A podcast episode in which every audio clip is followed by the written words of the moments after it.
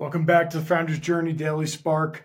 I'm your host, Greg Moran. And if you're watching this today, the day it went up, it's Thanksgiving in the US. And I want to talk about why I'm grateful to be an entrepreneur. I think we all need to kind of take a moment to really think about that and why we do what we do as entrepreneurs. So as we gather today and with friends, family, and give thanks, it's a perfect time to reflect on that journey of entrepreneurship and the unique reasons to be really grateful for this path. So personally, I'm grateful for the opportunity to pursue my passion. As an entrepreneur, we have the freedom to really build something that we truly believe and are really passionate about. And it's a privilege not everyone gets to experience.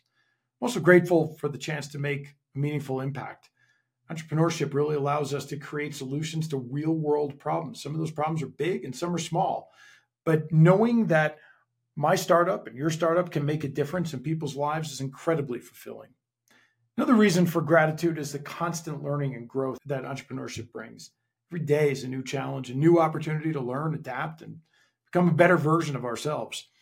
I'm grateful for the supportive startup community that's around us. The network of founders and mentors, advisors, investors is invaluable. And the sense of camaraderie and shared experiences really make the journey much more enjoyable and much less lonely. And lastly, I'm grateful for resilience. Entrepreneurship is filled with ups and downs, but the ability to persevere, overcome obstacles is a true gift. It builds strength, builds character, and the determination to keep pushing forward.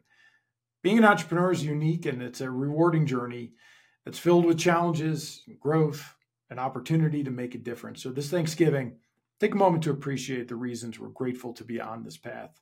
Thanks for tuning in to the Founder's Journey Daily Spark, and happy Thanksgiving.